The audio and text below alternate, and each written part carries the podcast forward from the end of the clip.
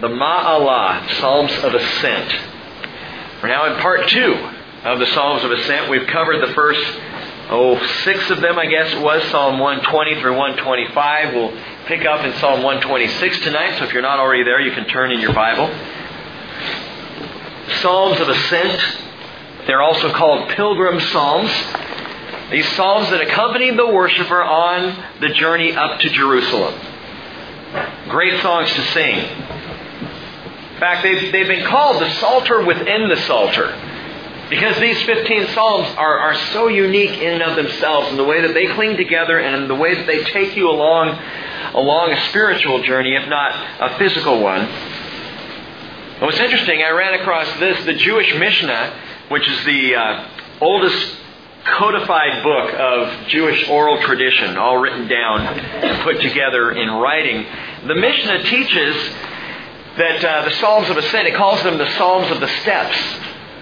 And it teaches that there were 15 steps leading up to the temple that the Levites would, would climb as they went up to the temple. And each one of those steps, 15 Psalms of Ascent, 15 steps, so they would take a step and stop and sing a Psalm of Ascent. And they would take another step and, stall, and stop and sing the next song, and then a third step and a fourth. And we walked through, again, six of those steps last week that the, the Levites would have sung one at a time. And so they're pilgrim psalms for the pilgrim going up to Jerusalem. They're Levitical psalms for the Levites singing on their way up to the temple itself.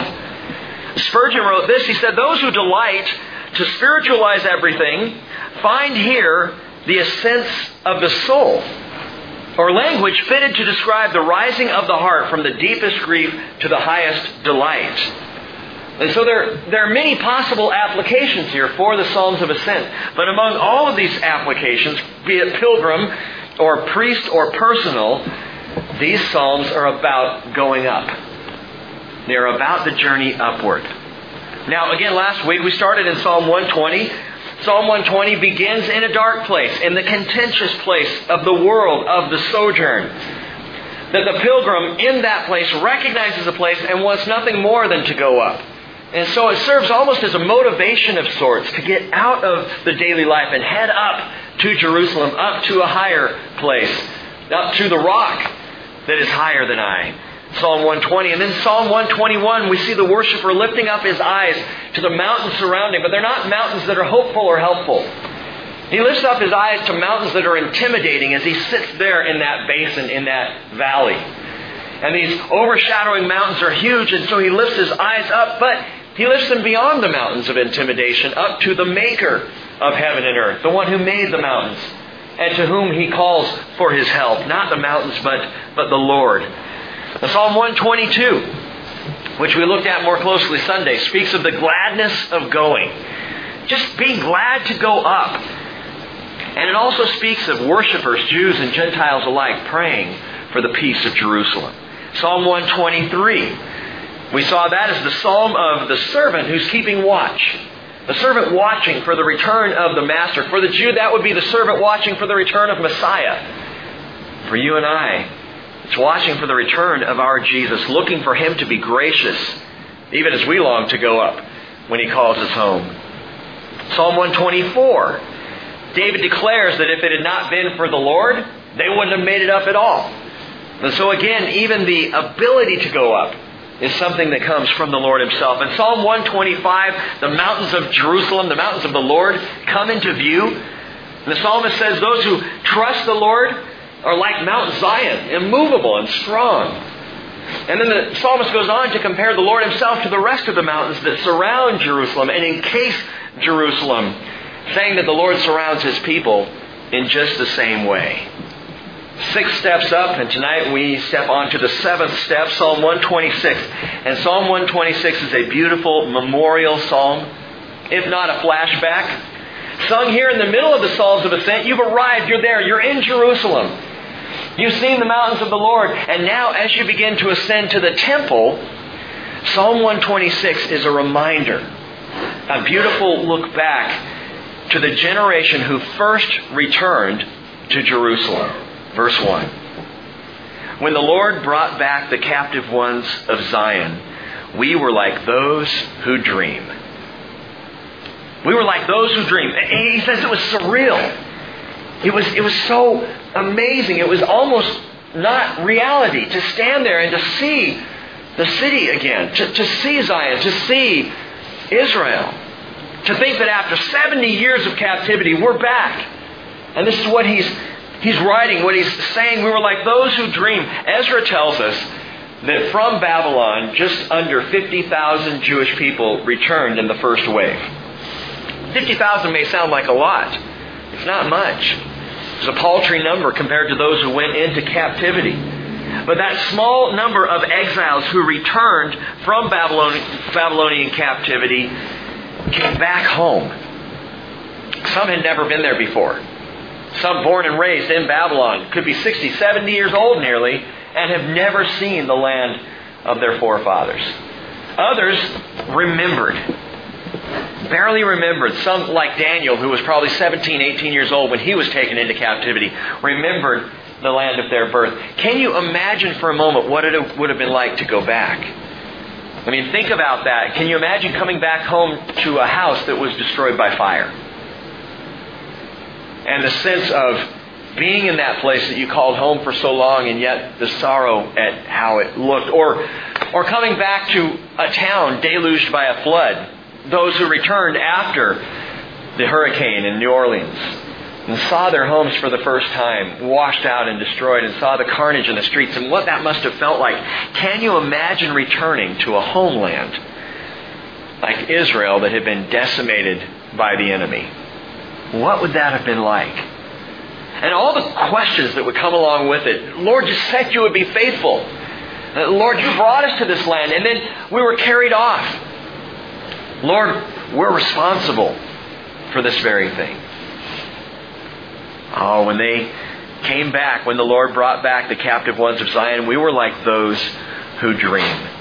Now, seven months after the return, it's interesting, they went back to Israel, but it took them seven months to finally gather again in Jerusalem. In fact, it was the prophet Haggai who said, You know, you built cedar for your homes, but my temple lies in ruins. Aren't you going to do something about that? Well, after seven months of settling back in their cities throughout the land, the people were called up and they came back into Jerusalem. And the first thing they did was set up an altar on Mount Moriah and offered sacrifices. And then they celebrated Sukkot, the Feast of Tabernacles, which is among the most joyous of all the feasts of Israel. And they celebrated it there in Jerusalem. And finally, they laid the foundation for the second temple. Verse 2 going on says, then our mouth was filled with laughter, and our tongue with joyful shouting. And then they said among the nations, The Lord has done great things for them. You know, even the surrounding enemies looked on this with awe that this people, after 70 years, have come home. They're back. There must be some power in the hand of their God. Now, you Bible students, you may recall that laughter and shouts of joy were not the only sounds heard from Jerusalem when they returned when they laid the foundation of the temple. In fact, if, if you turn back to the book of Ezra, just a few books back to the left, Ezra chapter 3, we have a, an amazing description of exactly what it was like. Ezra chapter 3 in verse 10 which tells us when the builders had laid the foundation of the temple of the Lord, the priests stood in their apparel with trumpets, and the Levites and the sons of Asaph with cymbals to praise the Lord according to the directions of King David of Israel. Now, David had been long dead, 500 years dead, but his instructions were continually carried out. Verse 11, they sang, praising and giving thanks to the Lord, saying, For he is good for his loving kindness is upon Israel forever. And all the people shouted with a great shout when they praised the Lord because the foundation of the house of the Lord was laid. That's what it says in Psalm 126 verse 2. Our mouth was filled with laughter and our tongue with joyful shouting. Except it says in verse 12 of Ezra chapter 3, Yet many of the priests and Levites and heads of fathers' households, the old men who had seen the first temple, wept with a loud voice when the foundation of this house was laid before their eyes, while many others shouted for joy. We were like those in a dream. It was surreal. Those shouting praise and excited and seeing the foundation and, and we're finally reestablishing our home in, in Israel again. And those who remembered the glory days and the way it was. And how small this foundation was compared to the glory of the temple of Solomon. Yeah, the old men wept as they dreamed of the former glories. But Haggai the prophet again prophesied greater days. He said, There will be greater days than the glory days. Don't look back you look forward. Haggai chapter 2 verse 7, I will shake all nations and the desire of all nations shall come and I will fill this house with glory, says the Lord of hosts. The desire of all nations? Jesus Christ. Making the second temple, though it was not as glorious, not as beautiful, not as profound, not as amazing as Solomon's temple was, that second temple would house the very person of Jesus. Oh, the glory of God filled the first temple, but the person of Jesus Christ would enter the courts of the second temple. And so you can look back at the glory days, or you can look forward to greater days. And the Lord always promises greater days. Greater days. If you ever find yourself looking back, and I do on occasion, looking back to when it was a little easier, uh, when life was not so complicated, when there weren't so many computers and video games and TVs and media and challenges like that.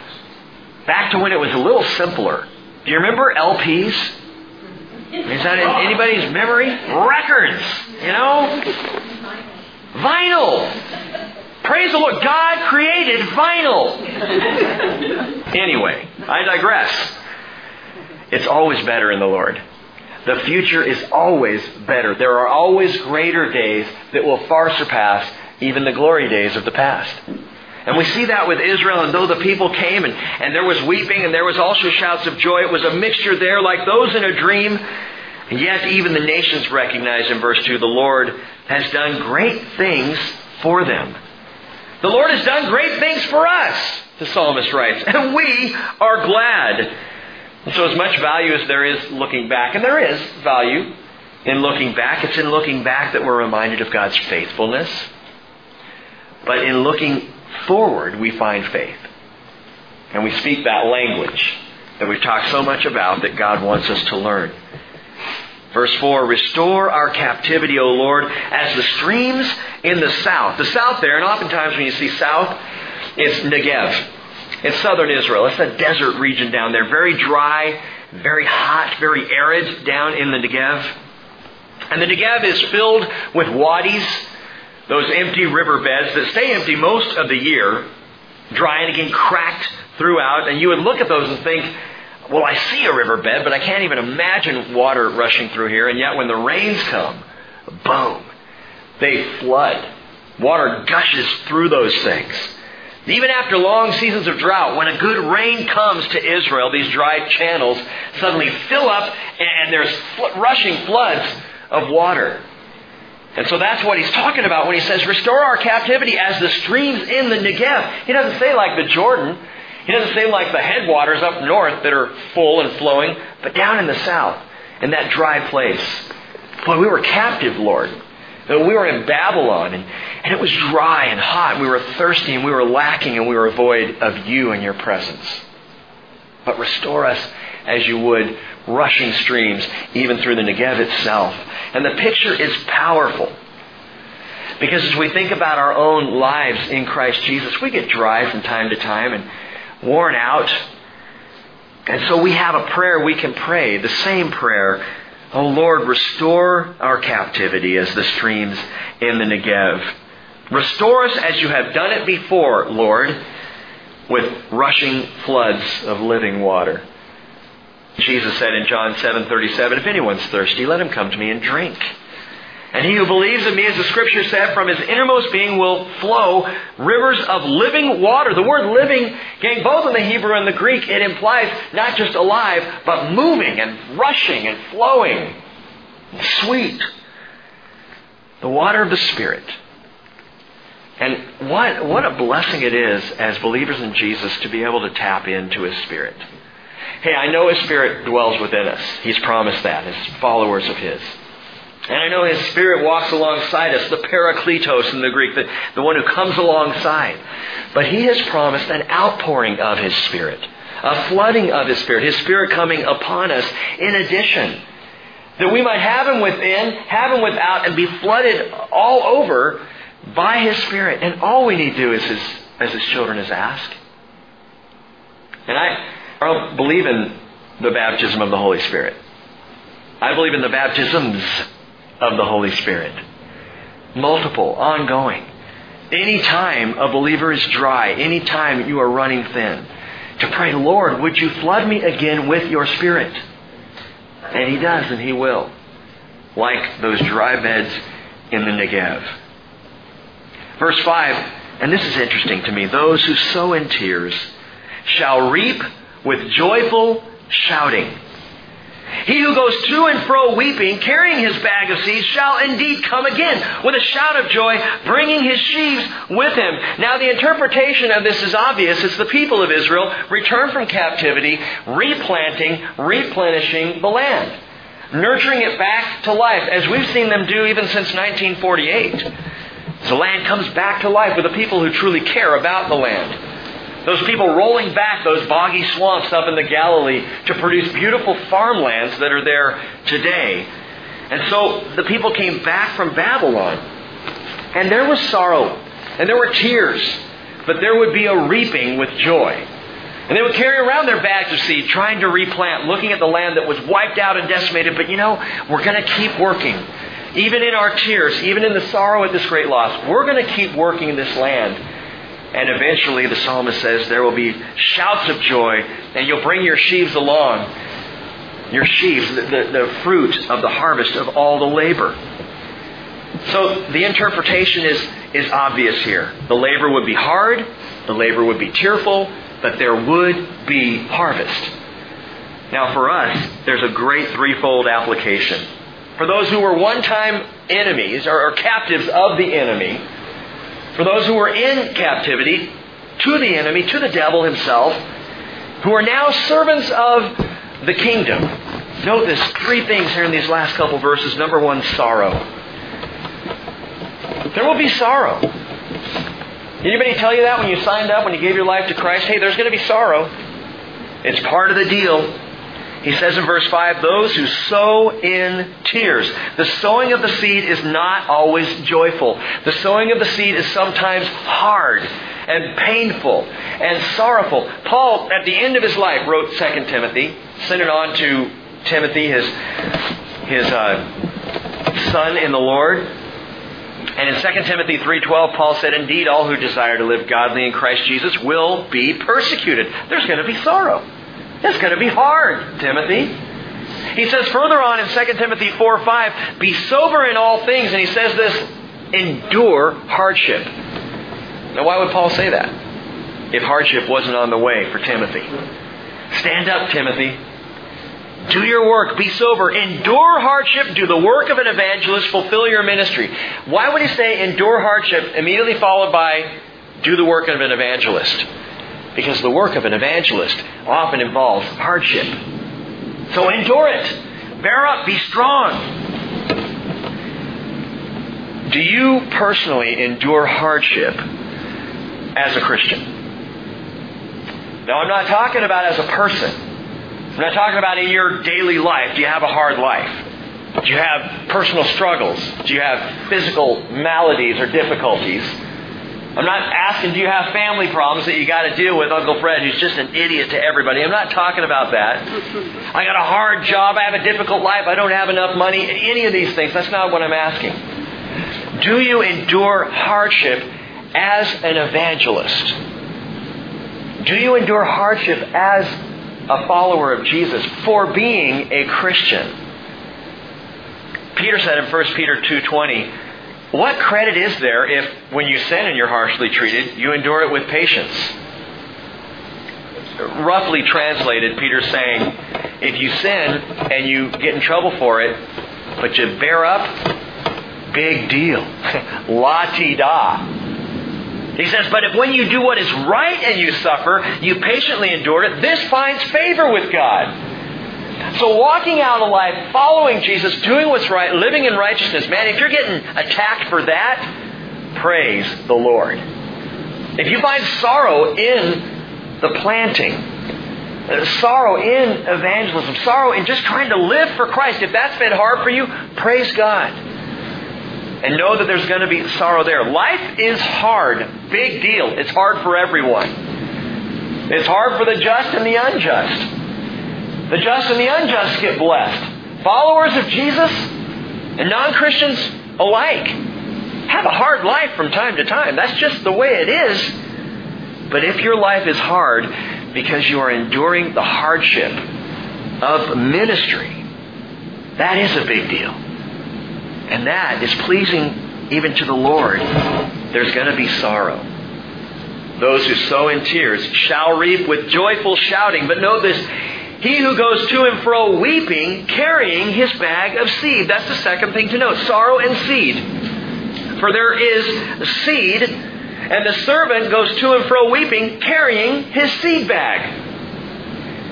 There's sorrow, but there's a bag of seed. And if you're carrying this about, well, well what is the seed? What did Jesus say was the seed? It's the Word of God. Luke chapter 8, verse 11. He couldn't make it any more clear when he says the seed is the Word. And so when we look back and we see this, carrying his bag of seed, oh, there's sorrow in living as an evangelist. But man, you keep that bag of seed nearby. And you keep planting, and you keep sowing, and you keep about the work of an evangelist, even when there's sorrow, because there's going to be, number three, shouts of joy. Shouts of joy before I say anything else about that, if the seed is the Word and you don't know the Word, how can you carry it about? The seed is the Word of God and we're unable to rightly handle this Word. How can we sow from it? The evangelism issue in the church is not so much people not doing it, it's people not having seed. People not being able to toss the seed because they don't have the seed in and of themselves. People who are empty of the Word. And so when we're out there talking to friends or family or non believers, we don't have a word to give because we're not in. And I don't mean us, we. I actually think you're doing pretty good. we're in the Word. We desire to be in the Word and to have the Word flowing in us. But if people are not in the Word, how can they possibly sow the seed? There's going to be sorrow. But we carry the seed that we might shout for joy. Oh, he who goes to and fro weeping, carrying his bag of seeds, shall indeed come again with a shout of joy, bringing his sheaves with him. And that's where the old hymn comes from. Bringing in the sheaves. Bringing in the sheaves. Not sheeps. It's sheaves. We shall come rejoicing, bringing in the sheaves. And what a great song. Maybe we'll sing it Sunday. I don't know. Bringing in the sheaves. The whole idea here is bringing the harvest. And that there is a great joy in that. The sheaves are those who have heard the seed of the word. It has been implanted in them. They have obeyed in faith. And now they're gathered by Jesus for salvation. Now their lives are bearing fruit. The sheaves. And you get to be part of that. I get to be part of that. I'll tell you, I'm not sure that there is a more energizing or exciting thing in all of Christianity than seeing someone saved who you planted a seed in. I mean, that is an absolute thrill. It's addictive. And God says, you know, I could go about saving everybody without you, but I'd really like you to, to share in this. I'd like you to experience it, to be part of it to, to, to, see what this is like. Paul said in 1 Thessalonians 2.19, Who is our hope or joy or crown of exaltation? Is it not even you in the presence of our Lord Jesus that is coming? That crown of exaltation, imagine being surrounded by five, six, seven people who are there because you told them about Jesus. Who are saved because you are the one who planted the seed. What incredible joy there is in that. And so I see this wonderful application here that though there is sorrow, if we're carrying that bag of seed and we're planting the seed of the Word in lives around us, we're going to have shouts of joy. And shouts of joy that you might not even expect. That old song, I forget who wrote it, but thank you. Um, about those coming to you in heaven and, and, just thanking you for telling them about Jesus and you didn't even know that you were part of their, their whole uh, salvation deal. Like a dream come true, returning. But you know, we're not called to be dreamers. That's not what this is about. The coming of Christ is not a fantasy, it's not a misty, misty esoteric thing. We are called to a realistic understanding of this world and of salvation and of Jesus Himself. As we understand that, our joy, gang, it's in being wide awake for His coming. Philippians 5.14 says, for this reason it says, Awake, sleeper, and arise from the dead, and Christ will shine on you. Now, Psalm 127. You might note there is a psalm of ascents of Solomon. Unless the Lord builds the house, they labor in vain who build it. Unless the Lord guards the city, the watchmen keep awake in vain. It is vain for you to rise up early. It is vain to retire late, to eat the bread of painful labors, for he gives to his beloved sleep. You know, for all that practical talk about sorrowful seed bag carrying evangelism, we got to remember that the power to change a life will never come from you, will never come from me. It only comes from the Master himself, unless the Lord builds the house. And so while He calls us to go, it is by His Spirit that anyone is ever saved. It is by the power of God within that someone comes to the Lord at all. But I'm getting ahead of myself. Notice again, it says a song of ascents of Solomon. I probably ought to read a psalm of ascents for Solomon. Because Solomon probably didn't write this. David probably wrote it. It's far more likely that David is the author of this psalm, writing this song for Solomon as an encouragement for his son in the building of the temple. Which you see why it's placed here in the Psalms of Ascents. You're going up the steps now. We're on the steps to the temple itself, singing these songs. And Psalm 127 comes up, a reminder of the prayer or the song of a, of a father for his son who would build this temple that we're going up to. So David wrote this, passes it along as an encouragement for his son. In fact, notice this at the end of the second verse. He gives to his beloved sleep.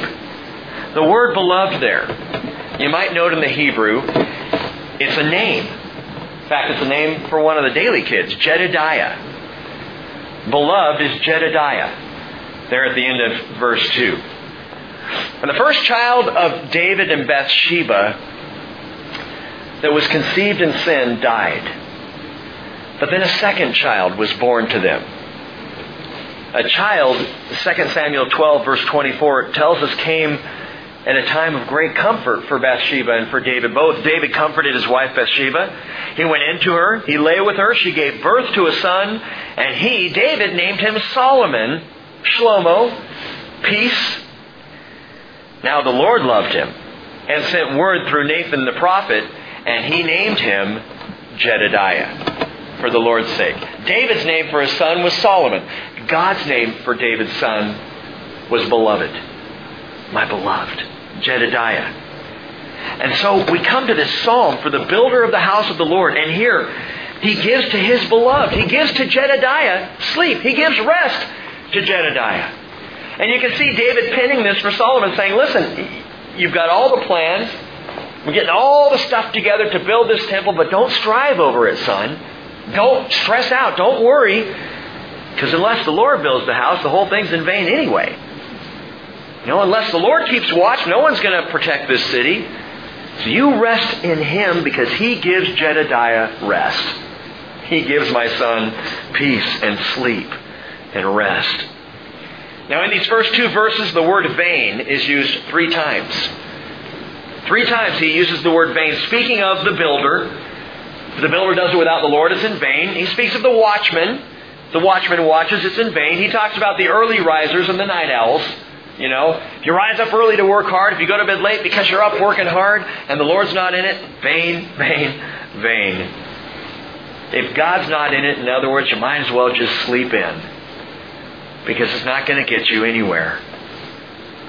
But the Lord loves his beloved, and the Lord gives to his beloved. The Lord gives to his beloved sleep. He gives him rest. Les shared this verse this morning, and I grabbed it and threw it in my notes. Isaiah 26, verse 12. Lord, you will establish peace for us. since you also have performed for us all our works. It's not God helps those who help themselves. God helps the helpless. God helps those who can't help themselves. You have performed for us our work. And Jesus said in that familiar passage, Matthew 6:31, "Do not worry then, saying, what will we eat? Or what will we drink? Or what will we wear for clothing?" For the Gentiles eagerly seek all these things, for your heavenly Father knows that you need all these things. What do we do if the economy tanks? You know what Glenn Beck says? Food storage. Food storage. I was flipping channels, no kidding, flipping channels on the radio, and I heard food storage. I'm like, what? And he spent like five minutes talking about the importance in this dying economy and as the world's going down to have food storage, to build up. And, and that's, by the way, a big Mormon thing. You know, pack up and prepare. Make sure you've got a, pl- a large store. And I'm thinking, yeah, you could do that. Or you could not worry about what you're going to eat or drink or wear for clothing. The Gentiles worry about that. But we can seek first His kingdom and His righteousness, and all these things will be added to us as well. Even in a depression? Yeah. You really believe that, Rick? Yeah. I have believed this more and more every step of the way over the last decade of my life. Just coming to the place of, yes, He said it, I buy it. And I would far rather be about the kingdom and focused on kingdom things and not worrying about all these other things. Who wants to spend your time worrying about stuff and food? God knows. He knows what the need is. So focus on the kingdom, and He'll take care of the rest. Solomon was exhorted by David that the temple would be built by the Lord. Don't stress over it. Don't strive. Just let the Lord do the work. And then David goes on, and it's interesting, the rest of this psalm, it kind of comes off like a father who's venting pride for his son. Uh, you know, not overtly, but covertly. He's proud of Solomon, and, and he puts it this way Behold, children are a gift of the Lord. The fruit of the womb is a reward. Like arrows in the hand of a warrior, so the children of one's youth. And how blessed is the man whose quiver is full of them. They will not be ashamed when they speak with their enemies in the gate. I can hear David in these words saying, Solomon, man, I'm put like you're an arrow in my quiver, son, and I'm pointing you in the right direction, I'm drawing you back, and going to let you go. And you go the way of the Lord. Let the Lord build the house. Let the Lord watch the city. Let the Lord rise up early and, and stay up late. You trust in the Lord because, son, you're Jedediah to me. You're beloved to me, but you are Jedediah to the Lord. You're his beloved. And so David, writing this for Solomon, and the people of Israel singing this as they ascend, reminded of Solomon's opportunity, his call to build the temple, and that the Lord was, was in that. But there's a greater truth in this psalm.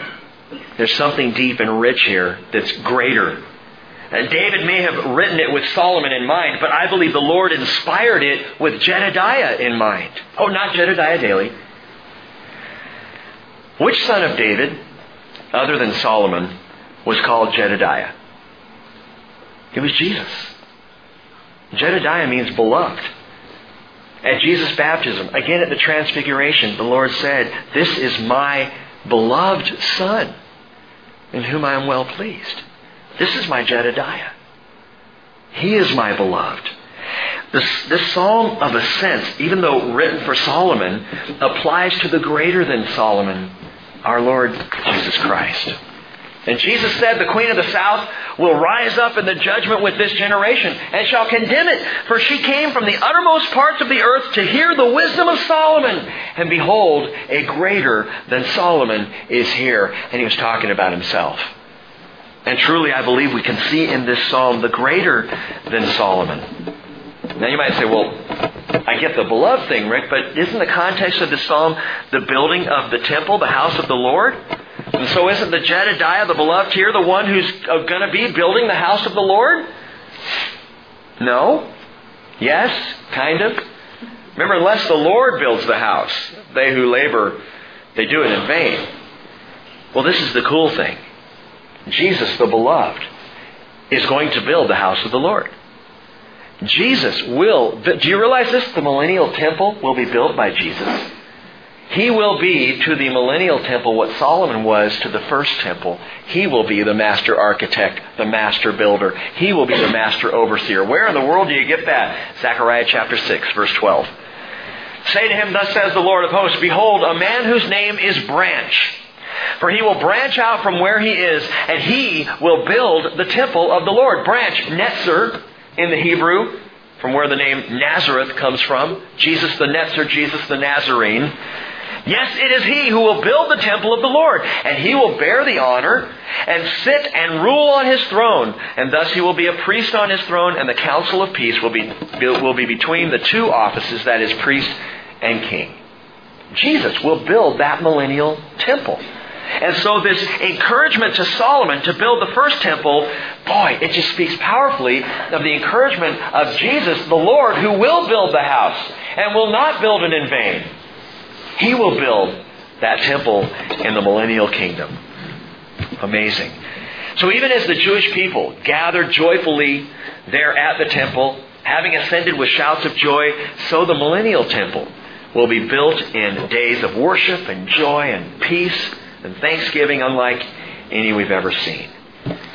Psalm 128, continuing on. A song of ascents Psalm 128, verse 1 How blessed is everyone who fears the Lord, who walks in his ways. When you shall eat of the fruit of, the, of your hands, you will be happy, and it will be well with you. Your wife will be like, or shall be like a fruitful vine within your house, your children like olive plants around your table. Behold, for thus shall the man be blessed who fears the Lord. The Lord bless you from Zion. May you see the prosperity of Jerusalem all the days of your life. Indeed, may you see your children's children. Peace be upon Israel. Let me sum up this psalm in one sentence. The foundation of family life is the fear of the Lord. The foundation of family life is the fear of the Lord. No doubt, you can imagine they're on the steps of the temple. They're going up as we ascend, singing these songs of praise. Dad, and he's got his wife there, and and the kids all around him, and he could look down and look around him and think, yes, this is good. This is, this is the way it's supposed to be. I fear the Lord, and I'm blessed with this family. I'm blessed with these little ones. I'm blessed with, with a wonderful wife. I am blessed of the Lord. You know, we have conferences, and we have books, and we have CDs, and DVDs, and methods, and systems, and techniques on effective family life. And you know what the psalmist tells us effective family life is? Fear the Lord. It is that simple. Put the Lord first. I, I circled something in the passage just for me. I don't know if it'll apply to you or not. Around your table. Now, I'm weird. I do this kind of thing. I circled it and then I drew a little picture of a table right beside it with eight people. Eight little stick people sitting around the table. I have eight people. Cheryl and I and, and, and all of our kids when we're all there at the same time together. We just this last week, I love Craigslist. We found one of those tall square tables. Have you seen? They were real popular a few years back. I think they've gone out style wise. I don't care. I think they're cool. And we got one, and it's now sitting in our dining room. And it's square with the leaf in. It's perfectly square and has two seats on every side, so eight people around this square table. And I'm reading the psalm. We just got it this week and just stuck it in the house. Your children will be like olive plants around your table. And so I texted Cheryl the other day, talk to me about the table. She's like, what about the table? I'll tell you when you get home. And we sat down and read this verse together. And I said, I want to do this. I want to do this. The family table. You know, I know this sounds old fashioned. But there's something to the family table that we have lost in America. Families sitting together, having dinner together, talking about life together, talking about the Lord together, opening His Word together, and having times of devotion together. Now, I realize some of you are in a place of life where you don't have kids at home anymore, or some are in a place of life where you don't have kids at home at all. But the family table and the fear of the Lord and, and how that fits and the answer to family strife and struggle and difficulty is that we approach the Lord together. We ascend together as a family. We go up together. Your wife like a fruitful vine, your children like olive plants around the table. What does that imply? It implies growth. And not just physical growth. It implies spiritual and intellectual and emotional nourishment that grows, gathering the family in the Word to learn of the Lord and to pass along the Father's fear of the Lord to the sons and the daughters of the next generation so that by the time we get down to the last verse, indeed, may you see your children's children. And the implication there is not just may you, may you have great grandkids. The implication is may you see your children's children ascending to the temple of the Lord just like you are. The family table, there's something, something precious there. By the way, Psalm 128 also portrays family dinner in the millennial kingdom. In the coming kingdom. Isaiah 65, verse 21 says, They will build houses and inhabit them, and they will plant vineyards and they will eat their fruit. They will not build and another inhabit, though they will not plant and another eat. For as the lifetime of a tree, so will be the days of my people, and my chosen ones will wear out the work of their hands. They will not labor in vain or bear children for calamity, for they are the offspring of those blessed by the Lord and their descendants with them. There's going to be a preciousness about that. I think what, what's old fashioned in our day and age is going to be cutting edge in the millennial kingdom, and that is the family table. Dinner together and fearing the Lord together as family. Psalm 129, verse 1. Many times they have persecuted me from my youth up, let Israel now say.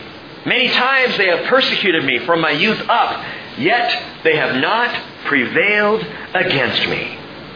The plowers plowed upon my back. They lengthened their furrows. The Lord is righteous. He has cut in two the cords of the wicked. This psalm, Psalm 128, uh, 129, Similar to Psalm 120 and 121 and 124 in this collection, it recognizes the historical persecution of God's people Israel. Even as it, as it begins, many times they have persecuted me. Let Israel now say, pointing out that the Israelites singing this is recognizing we are a persecuted people. We have had a persecuted past they could sing.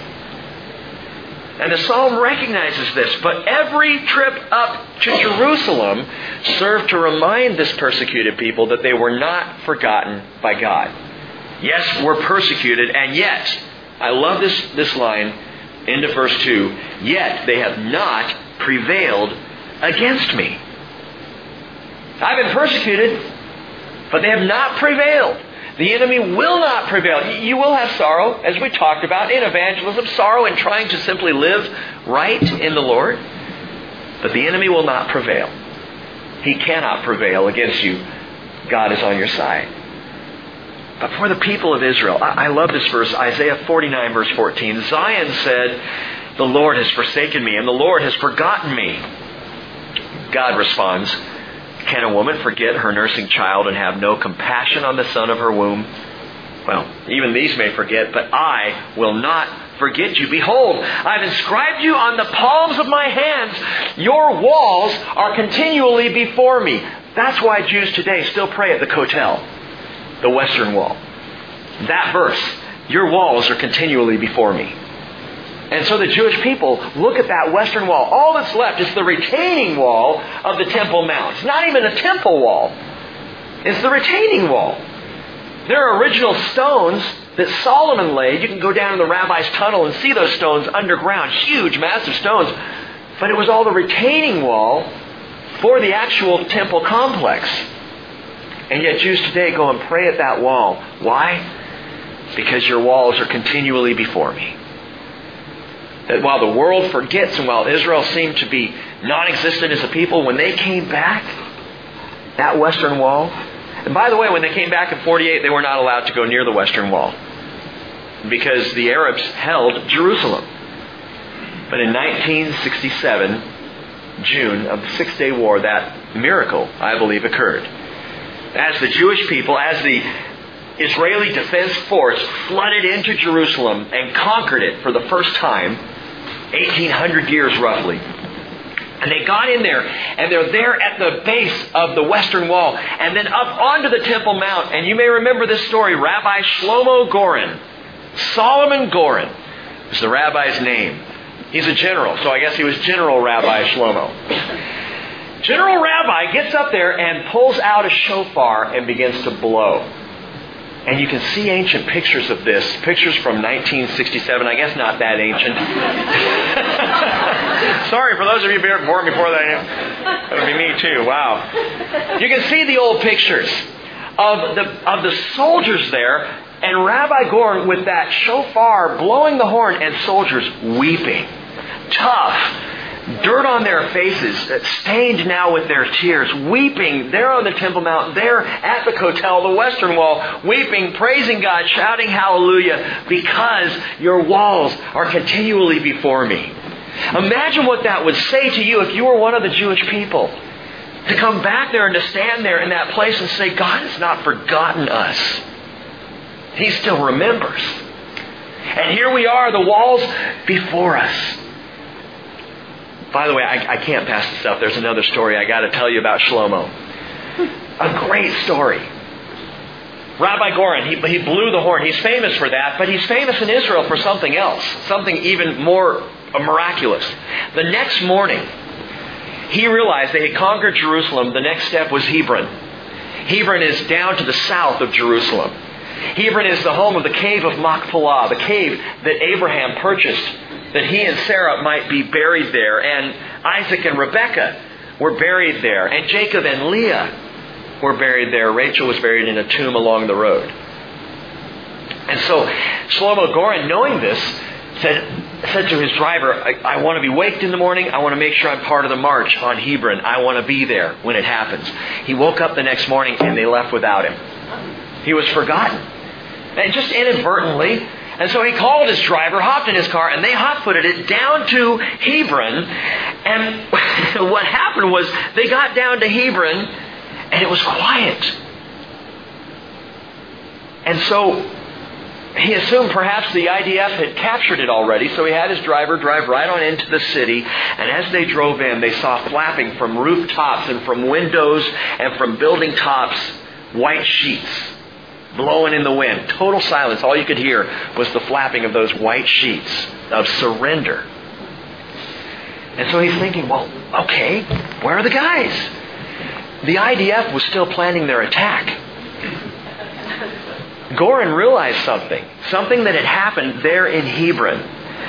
Back in the summer of 1929, there was a massacre by the Arabs against the Jewish people living in Hebron. 67 Jews were massacred, and many, many others were wounded. And Shlomo Goren knew that because he was there when it happened. And what he realized in that moment when they pulled into Hebron and all those sheets were flapping in the wind, sheets of surrender, he looked around and realized the Arabs are fearing a great retaliation, so they have surrendered. Which is exactly what happened. Shlomo Goren was the only IDF soldier in Hebron at the time. He had his driver drive him to the, the uh, traditional site of the cave of Machpelah. And he walked up there where the Jews have been denied entry for hundreds of years, walked up there with his, his Uzi, and he blasted the doors off the front of it. And then he pulled out his shofar, still the only Jew in Hebron. And he began to blow the shofar again and the Israelis tell it that Rabbi Shlomo Goren single handedly captured a city of 80,000 Arabs that day. Marvelous story. And finally, the IDF caught up with him and they, they took control of the city. God is still prevailing for his people. His people, though persecuted, the enemy will not prevail against me. May all, he says, who hate Zion be put to shame and turned backward. Let them be like grass upon the housetops, which withers before it grows up, with which the reaper does not fill his hand, or the binder of sheaves his bosom, nor do those who pass by say, The blessing of the Lord be upon you. We bless you in the name of the Lord. Gang, listen, this is not just the vengeful prayer of an angry Jew. It's not just someone saying, well, I just hope you get wiped out and that's the way it is. No, this is the inspired Word of God. And the reality is here, and we need to take note of this Zion's enemies will not prevail, Zion's people will be preserved. When I hear Christians hate Zion, I am concerned for them. Because May all who hate Zion be put to shame and turned backward. I've said, and I know it's, I know it's a, probably an inflammatory statement. Maybe I'm getting too far out in this. I've said, I'm not sure how you can follow Jesus and hate Israel at the same time. I'm not sure how you can be a believer in Jesus Christ and deny the reality of, of Israel's place in God's plan. I know there's confusion. I know there's misunderstanding, and I know there's 2,000 years of replacement theology. Well, maybe not 2,000, 1,700. 1,700 years of replacement theology that has seeped into the church. I get that. I understand. But I read verses like this May all who hate Zion be put to shame and turned backward. Let them be like grass upon the housetops, which withers before it grows up. And I think, man, we better have a right attitude and a right understanding of Israel as the people of God. You ever wonder why it was that the Lord chose to appear to Moses in a burning bush? That picture is marvelous. Exodus chapter 3 verse 2, the angel of the Lord appeared to him in a blazing fire from the midst of a bush. And he looked and behold, the bush was burning with fire, yet the bush was not consumed. And so Moses said, I must turn aside now and see this marvelous sight, why the bush is not burned up. Why did God appear to Moses before he led the children of Israel into the promised land, out of captivity? Why in a burning bush that was not consumed? Hey, I think it's a picture of Israel the burning bush that was not consumed. A bush that would be persecuted and yet never prevailed against. And it's a marvelous picture to consider. Persecuted but preserved, burned but not consumed. Now, think about this as we come to the last psalm we're going to do tonight, Psalm 130. There's a reason why the Lord required these annual feasts and these festivals, these three times up to Jerusalem. And it wasn't just to give them an excuse to party. And they weren't just called for cultural preservation. Oh, they did, both those things happened. The Jewish people had marvelous celebrations there. And it did serve to preserve the sense of culture for the Jews. But the reason God called them up was far greater. He called his people up to Jerusalem to keep before them their sin and His redemption. To constantly remind them of this. So they went up to sacrifice.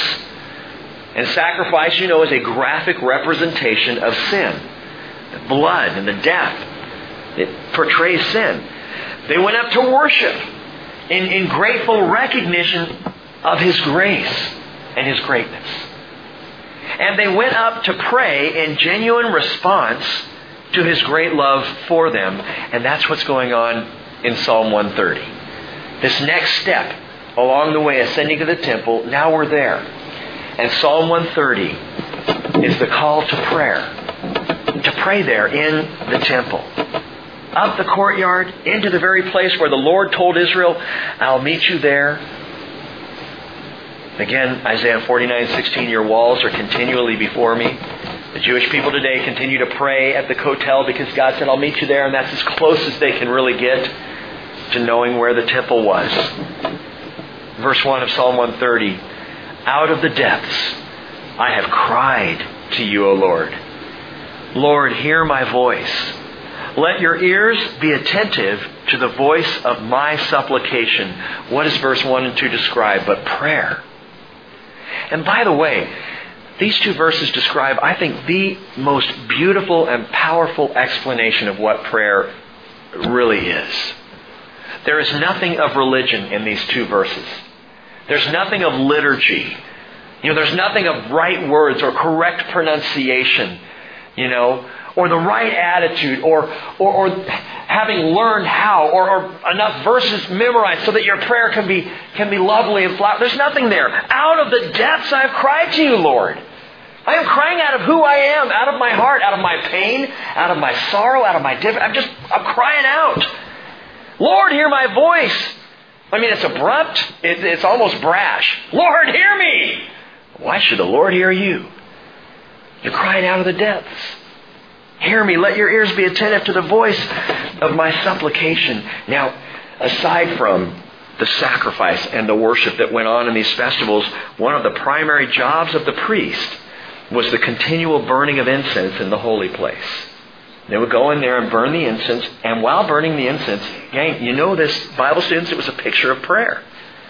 And the priest would light the incense, and as the sweet aroma went up, he prayed for the people. He prayed about the people. Sometimes he would pray about his own situation. I think of Zechariah, John the Baptist's father, Elizabeth, his wife, who was barren. Zechariah in there, perhaps, perhaps while praying for the people, he slipped in a prayer or two for his barren wife. Lord, and by the way, I know we're a little old, but you know, it'd be really cool if you give us a son. And then the angel appeared to him and said, Hey, you're going to have a son. And he went, Are you kidding me? And mute until the child was born. I guess God didn't want Zechariah messing things up, going out there going, I don't know if this is a possibility. Just, just couldn't say a thing. It's quiet. But he's praying. That's what the priest would do. And that's what the incense was about. And John even saw this in heaven, in Revelation, Revelation 8 verse 3. An angel came and stood before the altar, having a golden censer, and incense was given to him so that he might add it to the prayers of all the saints on the golden altar which was before the throne. And the smoke of the incense with the prayers of the saints went up before God out of the angel's hand. Prayer rising up. And here we are at this aspect, Psalm 130, we're in this place now. We've, we've come up to Jerusalem, up to the temple, up into now the holy place. Out of the depths, I cry to you. And Psalm 130 is prayer. Now, what's beautiful about this psalm is the rest of it gives three aspects of the worshiper's prayer. Verses 1 and 2 again opening up with out of the depths, but the rest of the song is prayerful petition. Listen to this, verses 3 and 4. If you, Lord, should mark iniquities, O Lord, who could stand? But there's forgiveness with you that you may be feared. The first aspect of this prayer, tearful confession. He's crying out of the depths. He's facing the reality of his own sin and the reality of sin and forgiveness. And we see this all the time in Scripture, this, this sense of confessional prayer. Out of the depths, people crying. Solomon prayed this. Second Chronicles 6.38. He, he cried saying, If they return to you with all their heart, with all their soul in the land of their captivity, where they have been taken captive, and pray toward their land which you have given to their fathers, and the city which you have chosen, and toward the house which I have built for your name, then hear from heaven from your dwelling place their prayer, their supplications, and maintain their cause, and forgive your people who have sinned against you. But the idea of forgiveness is deep and rich in the history of Israel, in the history of God with people, the forgiveness of sin. Solomon prayed now, Oh my God, I pray, let your eyes be open, let your ears be attentive to the prayer offered in this place. He prayed that. That when they're in captivity, if they turn and pray to you, hear them. Daniel did, didn't he? Daniel opened up his windows and turned toward Jerusalem as was his custom and prayed. And in Daniel chapter 9, we hear him saying, verse 18, Oh God, incline your ear and hear. Open your eyes and see our desolations in the city which is called by your name. For we are not presenting our supplications before you on account of any merits of our own, but on account of your great compassion. O oh Lord, hear. O oh Lord, forgive. O oh Lord, listen and take action. For your own sake, oh my God, do not delay because your city and your people are called by your name. And so Solomon prayed it would happen. Daniel prayed the prayer Solomon hoped would be prayed. And then Nehemiah prays a prayer in fulfillment of this. Nehemiah chapter 1 verse 6. He prays, Let your ear now be attentive and your eyes be open to hear the prayer of your servant. See how they're all saying the same thing. Open up to me, Lord. Open your ears to me. Open your eyes to me. Hear my voice. Let your ears be attentive to the voice of my supplications. Nehemiah goes on. He says, I am praying before you now, day and night, on behalf of the sons of Israel, your servants, confessing the sins of the sons of Israel which we have sinned against you. I and my father's house have sinned. Tearful confession. And it begins this marvelous prayer in Psalm 130. There's nothing boring, there's nothing mindless, again, nothing religious about prayer. I really think, and I know Les agrees with me on this, if we could get the religion out of our prayer, far more of us would pray far more often. And we wouldn't be concerned about praying in front of other people because it's conversation. You know, I have no problem talking to Spencer in front of John. It's not a, it's not an issue. It's not like, oh, I'd love to say something to Spencer right now, but you know, John's here and he might, he might question my words. I mean, it's, it's, it's crazy. If we would get the religion out and the fear of saying the wrong thing out and just speak out of the depths of our spirit to the Lord. So we don't say it exactly right. So we stumble. We're talking to our Father. Verse 5 I wait for the Lord. My soul does wait. And in His word do I hope. My soul waits for the Lord more than the watchman for the morning. Indeed, more than the watchman for the morning. Number two, after cheerful confession follows this watchful expectation. I'm watching, I'm waiting. And note this, the psalmist, possibly David here, says, In his word do I hope. And I found this to be wonderfully true how the Word of God cultivates hope in us, doesn't it? I can be the most depressed, down, and disturbed and open up the Word and begin in my typical Tuesday morning study. I can open it up and just, it just, hope surges. And exhaustion goes away and worry and fear out the window. The Word cultivates this great hope. But he doesn't stop there in His Word, I do hope. He says, My soul, and the word waits in italics there was added. I like it better without the word waits. My soul for the Lord. My soul for the Lord. Hey, the Word has cultivated, generated hope in me now, but now, now that the Word is getting into, notice the soul, his head, he's thinking it through, and now suddenly his soul cries out for the Lord. I want the Lord. My soul waits for the Lord more than for watch, watchmen for the morning. And this is watchful expectation. Isaiah 52 verse 8 says, Listen, your watchmen lift up their voices. They shout joyfully together, for they will see with their own eyes when the Lord restores Zion. Why will the watchmen see before anyone else? Because they're on the wall looking for it. They're the ones waiting for the restoration of Zion. They're the ones whose eyes are open. Isaiah 62 verse 6, On your walls, O Jerusalem, I have appointed watchmen. All day and all night, they will never keep silent. You who remind the Lord, take no rest for yourselves. Remind the Lord of what? Of His promises. See, part of this watchful waiting for Jesus' return is reminding the Lord that He said He was going to return. That every time you pray that, Lord, I look forward to your return. Remember, you said you're coming. Come soon. We long for you, Lord. We want you to come. Reminding the Lord. And those watchmen on the walls in Isaiah 62, I love this line, they will never keep silent. Why? Because they're always praying. The prayer is consistent, it's constant, it is an ongoing thing. Tearful confession, yes, but watchful expectation that should be paramount. It should be eh, what the life of the believer is most known for. And always praying. Every time I turn around, the guy's praying. It's just weird, man. No, it's not. It's following Jesus. And it's being a watchman on the wall.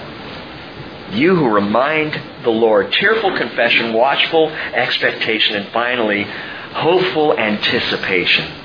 O Israel, hope in the Lord, for with the Lord there is loving kindness, and with him is abundant redemption, and he will redeem Israel from all his iniquities. Remember what the angel said to, to Joseph in the dream. Matthew 121. Mary will bear a son, and you shall call his name Jesus, for he will save his people from their sins. His people. Jesus will save his people. That's Israel, first. And, and then second, it's all those who believe in the Lord, the Jew first and also to the Greek. And then it's all those who come to Him in faith. Gang, it's, it's you and me hopefully anticipating our salvation to come. Tearful confession and watchful expectation and hopeful anticipation. And I would call this Psalm 130 prevailing prayer. The prevailing prayer. Prayer that prevails, that overcomes, is a prayer that begins with confession and recognizes His forgiveness and a prayer, a prayer that is watchful and expectant, and a prayer that is hopeful, anticipating the moment when Jesus will return. But for all that, the main point of Psalm 130 is not prayer. It's a prevailing prayer, but prayer in and of itself here is not the point. Well, well what is? There's an old saying that goes like this Pearls lie deep. Pearls lie deep. Uh, I believe it was when we were in Hawaii. I was a kid, 10 years old. My family got to go on this trip to Hawaii, and it was great. And, and one of the things going on there, they had pearl divers. And they were these ladies that dove way down, deep down, and they would find and bring up, you know, the, the shells, and they'd pop the pearls out, and you could buy pearl necklaces or just one little pearl or whatever. And I remember watching that. Pearls lie deep. The pearl of this psalm is redemption. It's redemption. It's where the psalm ends up. It's where the prayer leads us to that He will redeem Israel from all His iniquities. with the Lord there's grace. With the Lord there's abundant redemption. But listen, don't miss this. Had the psalmist not been in the depths, he may not have discovered his redemption. Out of the depths I cry to you, he says. And that pearl of redemption, it lies deep. It, it comes from that place. And so often it's the place of deepest pain and heartache and sorrow that redemption is finally discovered. It's when you hit rock bottom. That pearl lies deep and redemption can be found. And I could be wrong about this, but I have a feeling that when the millennial kingdom finally arrives, that nobody is going to rejoice over the depth of their redemption like the people of Israel who make it through. We will praise God for our grace, and we will praise Him for salvation and for coming to us and for the Spirit who walked us through this life and for being there with Him. We'll praise Him that we were caught up in the rapture. We'll praise Him that we were with Him, protected all that time, that we're back now, we're part of His holy government. Praise to you, Lord. It'll be awesome. But the Jewish people, recognizing redemption in a way that I don't know that we can truly fathom. They will praise Him from a place that is very deep. Out of the depths I have cried to you, Lord. Hear my voice. We'll stop there for tonight.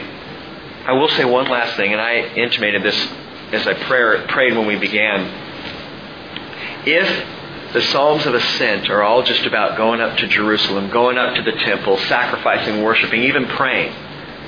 If they're about doing all these things, but they miss the heart of the whole thing, it's a tragedy. If we come here to worship and to be in the Word and to fellowship together and to pray, and we miss this point, it's a tragedy. That it's all about being with Him. The people could go up to Jerusalem and they could enjoy the festival and they could have a great time and never be with the Lord. And I'm sure it happened all the time. How do you know that, Rick? Because they were human beings like us. And I don't know about you, but I have had years of my life trailing in and out of church and going through all the motions and believing and having faith and doing all the right things and, and, and you know, not being outwardly rebellious and yet not being with Him. That's why we do this. That's why we gather. It's to come into the presence of the Lord Himself, to seek Him out, and to have fellowship with Him. I want to pray for us and then um, give you a moment tonight to pray. Group up if you'd like to. Pray by yourself if you need to. But just for a moment to consider being with Him. Or perhaps share with someone something in these Psalms of Ascents that's, that's really touched you. But let's pause now. I'll pray, and, and then when I'm done, just quietly get with somebody and spend a few minutes praying, and then we'll head out to our homes. Let's bow.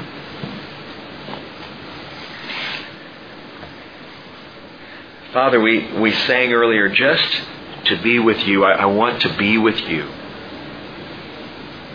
And Lord, you, you've made it clear that's the reason for ascending. That was the reason of the Psalms of Ascent for Israel, that they might come up and be near you. And when I think about the, the joy and excitement of the rapture of the church, our going up, our ascending, Lord, it's to be with you. I hear your words, Jesus, and they thrill me. That where I am, there you may be also. Lord, to be with you in your presence, aware of you, and listening to your voice and worshiping you. That is the deepest desire of our hearts. And so I invite you, I ask you, Lord, to meet us in that place tonight. As we pray out of the depths, in, in reality and, and in truth and honesty, Father, continue to strip away all the trappings, the religiosity, and allow us to learn what it means to just be a people who walk with their Lord. In Jesus we pray. And we continue to pray. Amen.